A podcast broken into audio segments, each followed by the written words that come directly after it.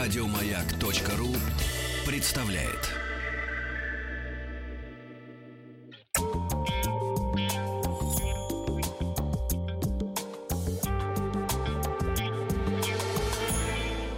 Сладкая жизнь. Нет, не слипнется. Мямми у нас сегодня. Мямми или мемма по-шведски. А мямми — это финское название пасхального угощения, которое похоже на пудинг. Калорий в мямми немного, и в нем содержится очень много витаминов и микроэлементов. Так что это, можно сказать, суперфуд.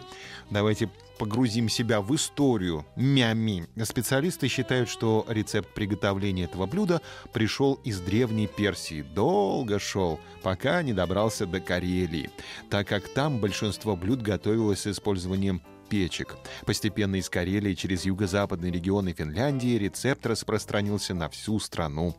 Мямми в Финляндии начали готовить с восемнадцатого века. В двадцатом веке, особенно после приобретения Финляндии независимости, мямми приобрел большую популярность и стал национальным символом страны.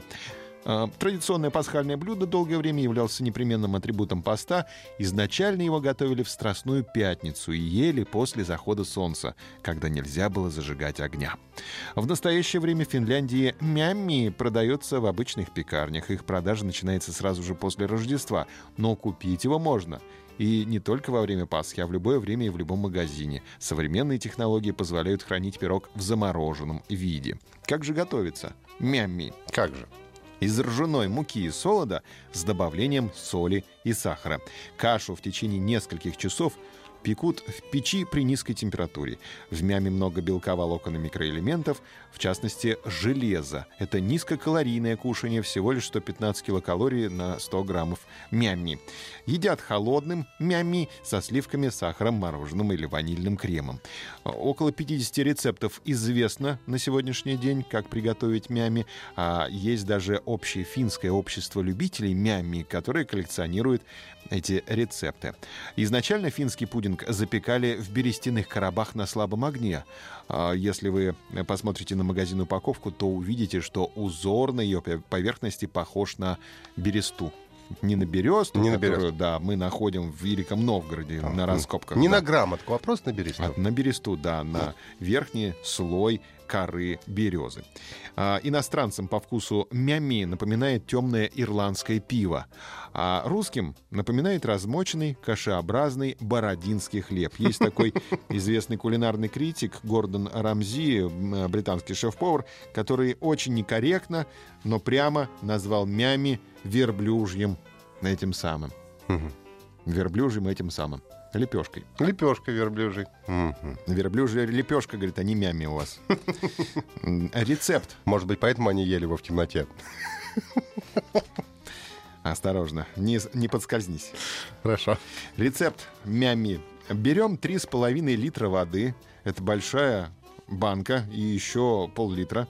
Берем килограмм ржаной муки, пятьсот граммов солода, соль и сахарный сироп. Вначале полтора литра воды нагреваем до шестьдесят градусов по Цельсию. Вмешиваем в нее полкило муки и двести пятьдесят граммов солода, что получилась жидкая каша. А сверху засыпаем слоем ржаной муки и солода. Закутываем, ставим на полтора-два часа в теплое место, например, в духовку. пятьдесят градусов, чтобы было. Каша не должна остыть, но и сильно нагревать ее ни в коем случае нельзя. Через час добавляем два литра горячей воды, но не кипящей, главное, не кипящей, иначе все сварится у вас. Угу.